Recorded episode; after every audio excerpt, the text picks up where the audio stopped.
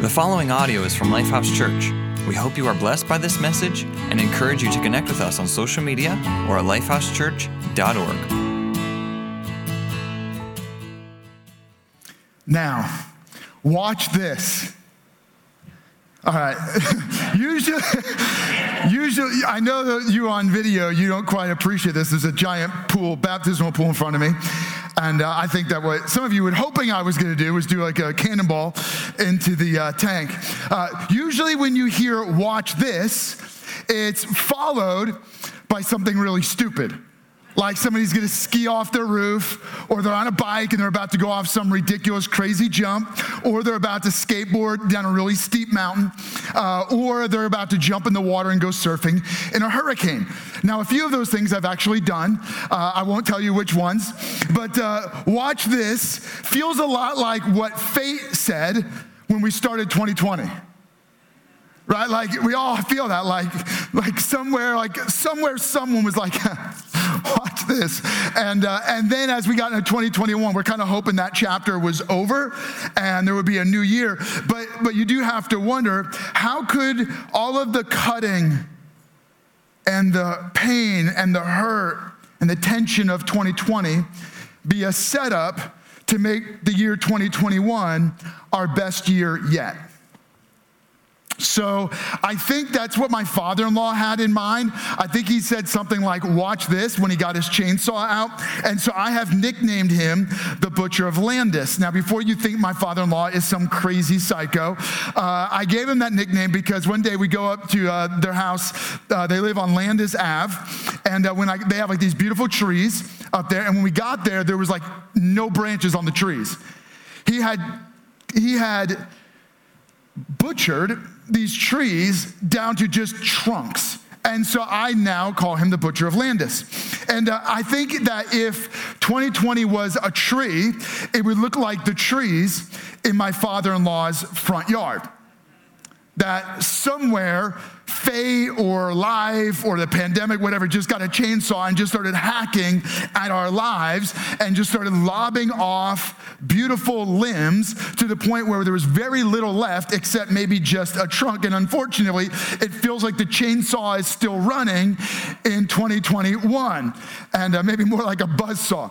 Uh, but when I, when I got there, I was like, oh, oh my goodness, what did you do? What'd you do to these trees? like, like why, didn't you, why didn't you just take them all the way down? He's like, ah, give it some time. And, uh, you know, certainly as we look back on a season, a year, feels like it's been a lot of cutting, a lot of important moments hacked out of our life, a lot of precious situations, a lot of valuable branches in our life just got hacked off. And it'd be easy to look at the tree and go, God, what are you doing? Or maybe you're not saying it to God, maybe you're saying it to the government or the businesses, or you're saying it when you go into every store, like, oh, what are they doing? Why do they make me wear this mask? Or whatever it is. And you're just like, oh, what are they doing? What is going on? And just so much has been cut off. But let me ask you, what if all of this cutting is pruning? Now, you and I, I realize you, most of you don't know a whole lot about vineyards and maybe pruning fruit trees. Maybe a few of you do. But what I mean is, imagine instead of it just being hacked off, it was pruned off. I mean, what if God allowed this season, and please know, I am not suggesting that God sent a pandemic and caused 400,000 people to die in America. And, and, you know, how many ever millions of people across the globe. What I am saying is that could God have used this past year and this season to trim some things out of your life? Maybe He was cutting the busy so you could focus on the meaningful. Maybe he was trimming out the temporary to focus you on the eternal. Is it possible that when you look back, you'll go, wow, actually, some things needed to be trimmed that were trimmed, and what's left is important? Maybe it's a, a pruning. And maybe it's left you wondering, you know, what, what do I believe? You know, how do I know what to put my faith in? That, that's a lot of what uh, people were believing and wondering in the second and third century when the Apostle John wrote uh, what became known as the Gospel according to John, the, the story of the life and teachings from the eyewitness perspective of this guy named John. Now, John wrote to the church around 80 to 90 AD. The church uh, was filled with second and third uh, generation Christians. What I mean is, these are Christians that never met Jesus. Some of them never met somebody who personally knew Jesus. So the stories about Jesus were handed down two or three times. And so they're hearing it and they're wondering, I'm not sure if I can believe this. I'm not sure if this is true. Is it really true that anything good could come out of 2020? Is it, is it really true that anything good can come out of Jesus? And they're wondering that. Is really anything good come from God? Does anything really good come out of all of the bad that they were experiencing? They were experiencing the tyranny of Rome. They were experiencing the terrors of persecution, and the church was wondering if it was worth it. If what they had gone through really mattered, if it was really worth it, and if anything good could come out of it. And so, John, here he is now, an old man. He had, he had suffered cruelly by Roman persecution. He had been beaten several times, almost put to death on a few occasions. And now he's writing possibly from Ephesus, where he was still leading and helping in the church. And he's writing to churches filled with mostly uh, Gentile believers. What I mean, some of you might not be familiar with these terms, so let me explain. Gentile, like you have two groups, you have the Jews and the Gentiles. Jews consider themselves to be the insiders, and everyone else was an outsider. But then Jesus came and he opened up the message of God to anyone and everyone. The challenge is Gentiles weren't familiar with all of the Old Testament teachings about God. And so now all these people are in the church and all they know is Jesus, but they don't know the history of God. They don't know the character of God. And so they hear about Jesus, but now they're questioning can anything good? come out of this? And is all of our suffering worth it? And so, John, when he writes, he goes, Look, I could write book after book after book to explain to you the person of Jesus. And it would wear me out and it would wear you out reading. So, he, so in his book, he says this. We, we jump into the later part. He goes, Here's why I wrote this. Here's why I wrote these chapters. But these are written that you may believe that Jesus is the Messiah, the Son of God, and that by believing you may have life in his name. So he, he goes, Here, Here's my two goals for you that you would believe that Jesus is the Son of God, the Messiah, the rescuer, the Savior of the world, and that by believing, you would experience the life of God. You would receive this new life that comes through the name of Jesus. That's awesome. So, what, what John is saying is there's so many things that Jesus did. There's some amazing things Jesus did. The specific things I wrote to you with the goal, I wrote these with the goal of you believing in Jesus. And then because you believe in Jesus, you'd experience new life that comes through Jesus. And so, so John had a mission, a vision. He, he was basically looking at these people who were saying, Could anything good come out of all of this? And he goes, I can tell you that Jesus is good and he brings good into and out of all of this. Whatever tragedies, whatever pains, whatever difficulties you're going through, God is at work in you and He wants to work through you and He wants to bring good into your life and He wants to bring good through your life. And so, you know, John gives these accounts of all these amazing miracles and his point is simply this God is not a far away and distant, God is not living somewhere in heaven, ignoring our pain, ignoring our suffering. God is actively at work in the affairs of of this world and the intimate details of your life. God cares. Not only can God do something in your life, but God cares enough to do something in your life and to be intimately involved in your life. In fact, the first miracle that John gives us, it's the first miracle of Jesus, is, this one. And it illustrates to you just how much Jesus cares. What Jesus did here in Cana of Galilee was the first of the signs through which revealed his glory. And his disciples believed in him. Okay, so what was the miracle? Uh, the miracle is that Jesus and a bunch of his friends are at a wedding, which means that Jesus got invited to weddings, which means people liked being around Jesus. They wanted him to come to their party, they wanted him to come to their wedding. And Jesus goes to the wedding, and at the wedding, the, uh, the host runs out of wine. And that's a tragedy, especially in their culture. Now, some of you, you know, you're dry and that's good. We, we you know, because the challenge is that we live in a, in a nation where we don't really have a concept of moderation. We only drink in excess. And so I'm not, this sermon is not about drinking or anything, but I, I am very much in favor of people who are careful and cautious about alcohol. Uh, I don't want to preach that. But what you discover is Jesus' first miracle is turning water into wine. And, and how does he do this? Well, he, they, they run out of wine wine. And in that culture, especially, to run out of wine would be shameful. It would bring shame on the groom.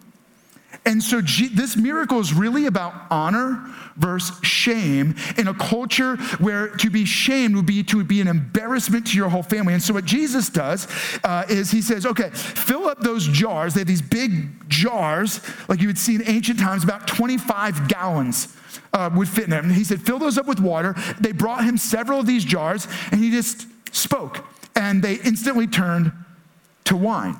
And they were really good wine. And John writes, and he says, when Jesus did this miracle, his followers, his disciples believed that he is the Son of God. He was the Messiah. And the idea here is that Jesus cared enough at a wedding to just to overcome the laws of nature to do a miracle to demonstrate that god is actively at work in the intimate details of your life and god cares about what you and i care about. That he shows it to a party and he wants to make sure that the groom is not shamed or embarrassed. He wants to make sure that the guests can continue to have a good time. Now don't read into that and think that that can justify you serving a whole bunch of alcohol in your home okay? We're not going to go down a rabbit trail here. I'm trying to make a very specific point that god is at work intimately in the affairs of the world that we live in, and He cares about the intimate details of your life, and He's involved.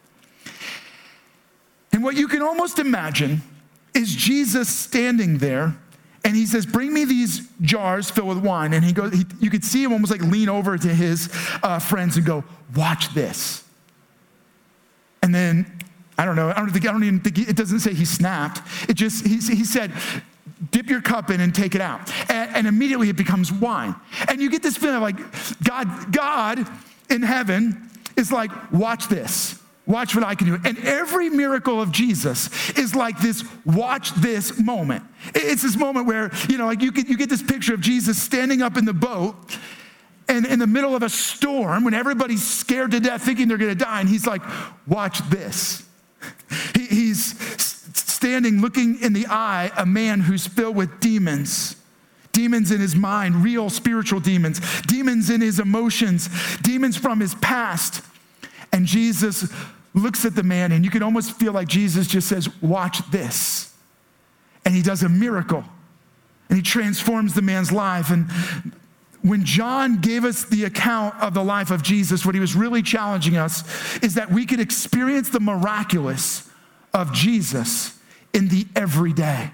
That you can invite God into your everyday life and walk in and live in the miraculous every day of your life. And He wants us to experience the miraculous of God in the everyday. And so the, the challenge, though, is when we look at the, our life like that tree, and 2020 like this buzzsaw, this chainsaw that just attacked our life, and so much was cut off. The reality is, it's not just 2020. You've had bad years before. You've had painful experiences before, stuff has been cut off before. But outside of God, the cutting is just destroying. It's just stealing, it's just taking. And you know what? This is what Jesus said. He said, The enemy comes to steal, to kill, and to destroy. The enemy of your heart, the enemy of your soul, the enemy of your marriage, the enemy of your mind and your emotions the enemy of your spirit just wants to come steal, kill, and destroy. He wants to not just leave your trunk bare, he wants to chop down the tree of your life and leave you devastated and ruined. And that's what sin is at work in our lives doing. Sin is a spiritual force inside of every one of us pushing us away from God. It's why we question whether God is real. It's why we do the opposite of what God wants us to do. We ignore God and we do what we want because sin isn't just fighting against us like an enemy, sin is in us, destroying us from the inside out. Sin sets us up for failure and ruin. Sin cuts, but doesn't cut as like a pruning, it cuts to destroy. It steals, it kills, it destroys. And that idea of destroying is that it doesn't just hurt us in this life, it sets us up for a forever without God in judgment. But God was unwilling to leave you and I devastated by sin, constantly attacked by the enemy of our soul, where he steals, kills, and destroys. No, God has the ability to step in where the enemy has been cutting and turn it into a pruning. I want to bring you back to the story of that John's writing. I'm going to hit a few, few moments here. One of them, John is writing in, in chapter four. He says, when, when he arrived again, really again, when he arrived in Galilee, the Galileans welcomed him they had seen all that he had done in Jerusalem at, at the Passover festival, for they also had been there. And, and so, well, let's keep reading. Once more, he visited Cana in Galilee. Remember, this is where he went to the wedding. He turned water into wine, where he had turned the water into wine. And there was a certain royal official whose son lay sick at Capernaum. And when this man heard that Jesus had arrived in Galilee from Judea, he went to him and begged him to come and heal his son, who was close to death they they welcomed Jesus because they saw they saw and heard all the miracles of Jesus. And now they wanted Jesus to do more miracles. And this guy from Capernaum this royal official goes to Jesus and he says my daughter is about to die. Would you come with me to heal my daughter? They saw so they believed and they wanted Jesus to do more. But many of us are waiting to welcome God into our life until we see the miracles. We're saying, we're like waiting for the first miracle. Well, God, if you'll do this, then I'll believe. But God doesn't want us to negotiate with Him, He is the miracle. In fact, that's Jesus' response to this man. He says, Unless you people see signs and wonders, Jesus told them, you will never believe. Why? Because he's really help. He wants to drive home the idea that it's not the miracles. The goal is not the signs and wonders. He is the sign and the wonder. Jesus is the best miracle in your life. Uh, Jesus is the front end and the back end of every miracle in your life. In fact, the point I really want you to take away is that Jesus is the only God miracle we need every day. You want 2021 to be your best year yet? Then live with Jesus as the only God miracle every day this year. Wake up every day and say, Jesus is doing what only God can do in my life. Jesus came to rescue me. Here, here is why Jesus is the miracle. Because God saw that you and I were being, the, the enemy of our soul came to steal, kill, and destroy. And so Jesus stepped in and he took the cuts and the devastation and the death of sin on himself. He took on the eternal judgment and he died in our place. But then, Jesus, like the way a tree comes back to life in the spring, my, my father in law's trees, within a, within a short season, they started to grow. Within a year, you would have had no idea that he cut those trees back because they, they came fuller to life and they flourished and, and now they, they've got so much life in them. And that's what Jesus did. Jesus took all of the cuts, all of the devastation, all of the blows of sin, and then he rose from the dead. He said, Watch this. And he let sin give him the best shot it had, put him to death. But then Jesus in the grave says, Watch this. And he steps out of the tomb victorious over the grave, victorious over sin, victorious over eternal judgment, and then gives you and I his victory.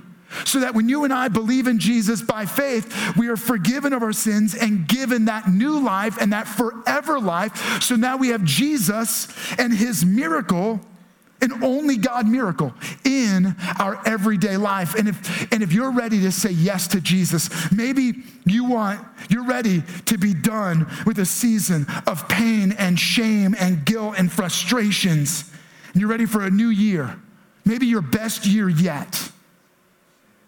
Because you're believing in Jesus. Can I encourage you to simply say yes to Jesus? And if you're making that commitment, would you let us know? Simply text the name Jesus to 41411. And when you let us know, we're going to send you a quick link so that you have the tools you need to begin this new journey in relationship with Jesus. Now, what I, what I share with you is this that Jesus is the only God miracle in your everyday. Jesus challenged this community that he did not come only to do miracles, but to be the miracle. Why? Because God being present in our life transforms the cutting into pruning, right? If sin is cutting out your life, its goal is to steal, kill, and destroy. But when God is at work in your life, in fact, Jesus, when he was teaching, he said, The enemy comes to steal, kill, and destroy, but I have come that you may have life and have it in abundance.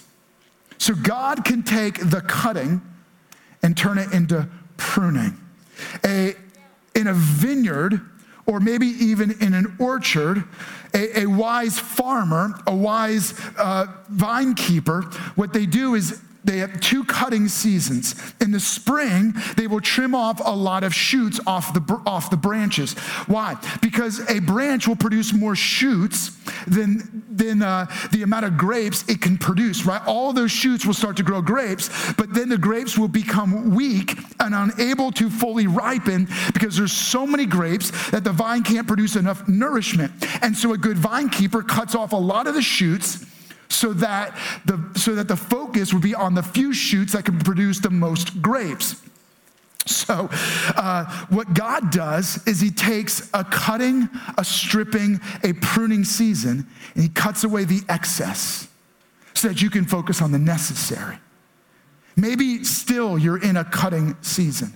Would you allow the wisdom the compassion, the goodness of God to cut away excess, to cut away the temporary, to, to cut away the unnecessary, so that your life can focus on the eternal, the valuable, the meaningful, and the essential. Here's what Jesus said the goal of the pruning is This is to my Father's glory, that you bear much fruit, showing yourselves to be my disciples that as God trims in your life, your life will begin to produce much fruit. Now, let me, let me talk for a moment about this verse so you understand what I'm saying. The first, the goal is fruit. Fruit there's two ideas of fruit that God wants in your life, and that God wants to produce in your life this year. The first is the fruit inside of you. That we'll call that the fruit of the Spirit because that's what other authors call it.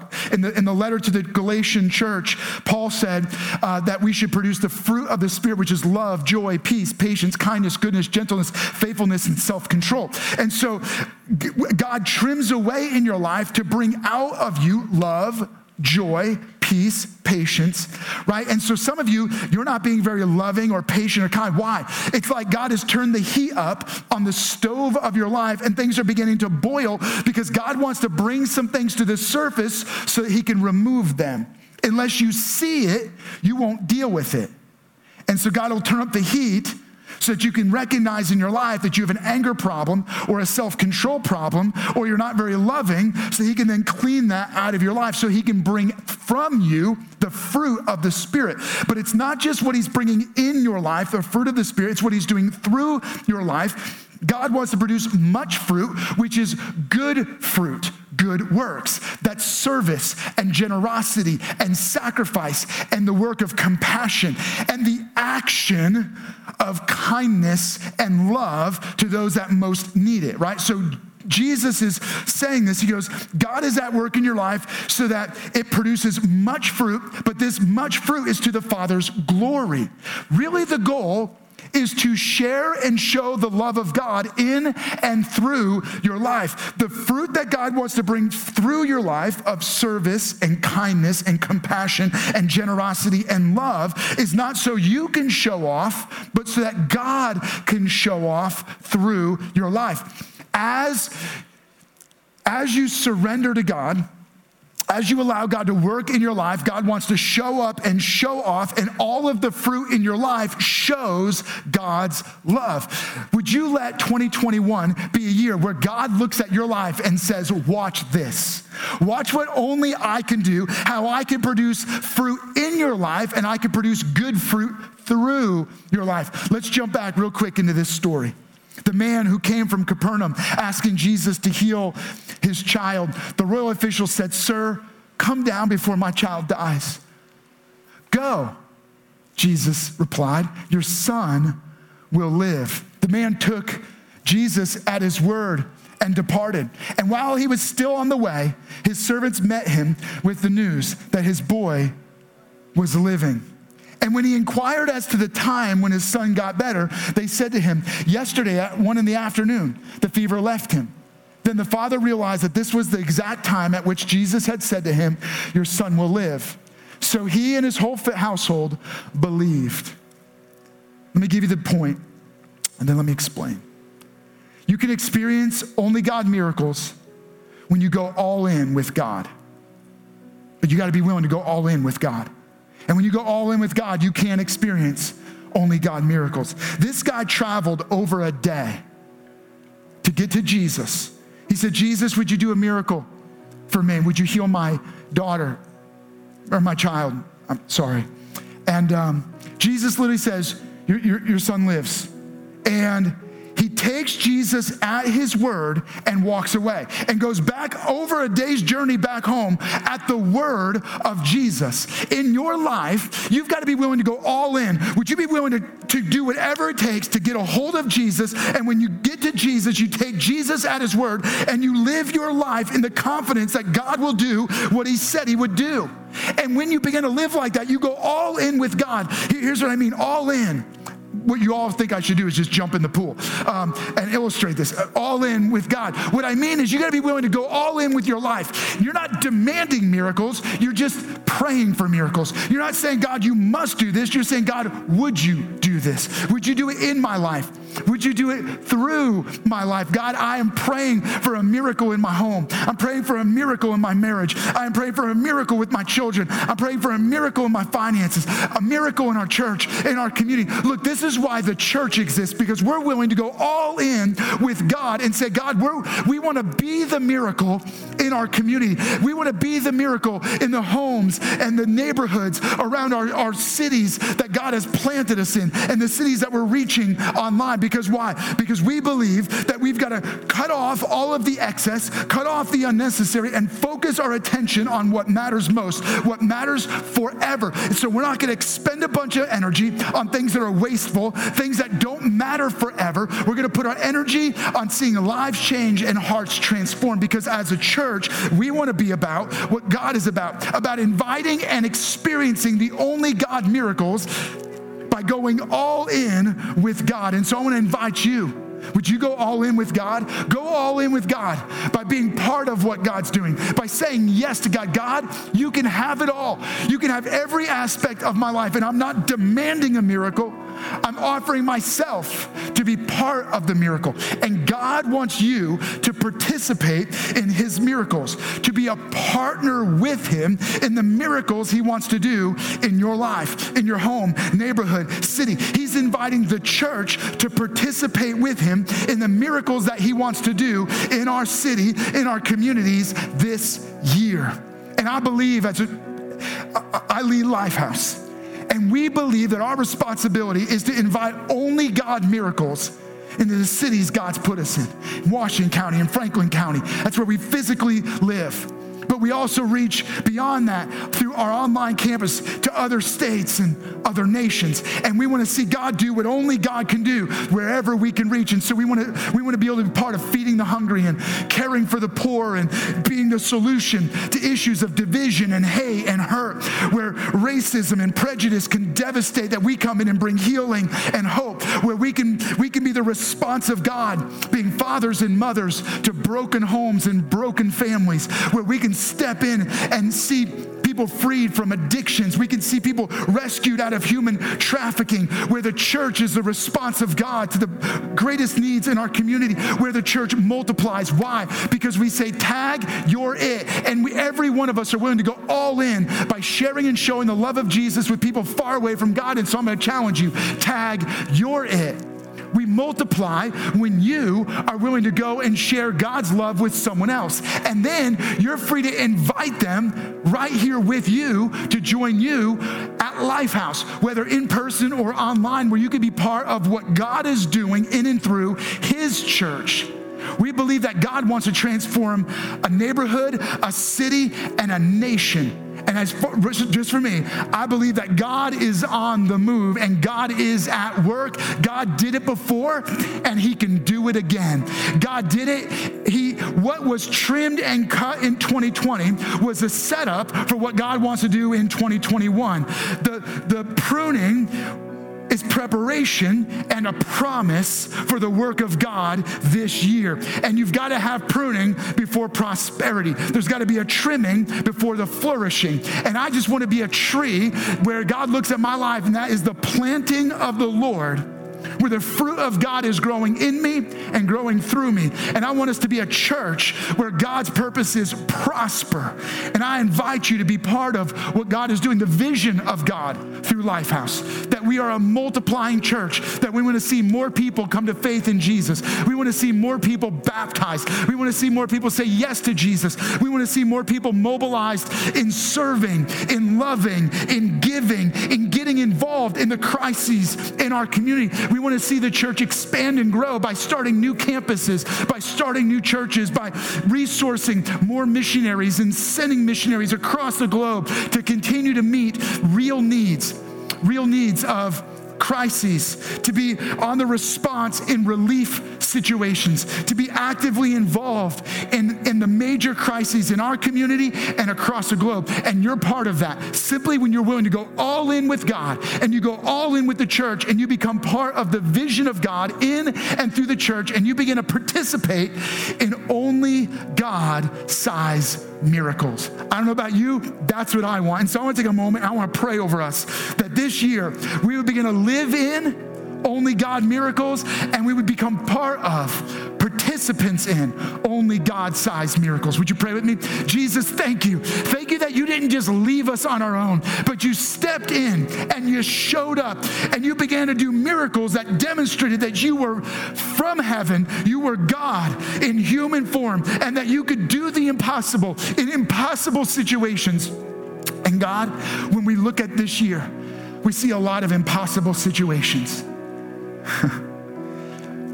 believe that these impossible situations are just the front end of miracles.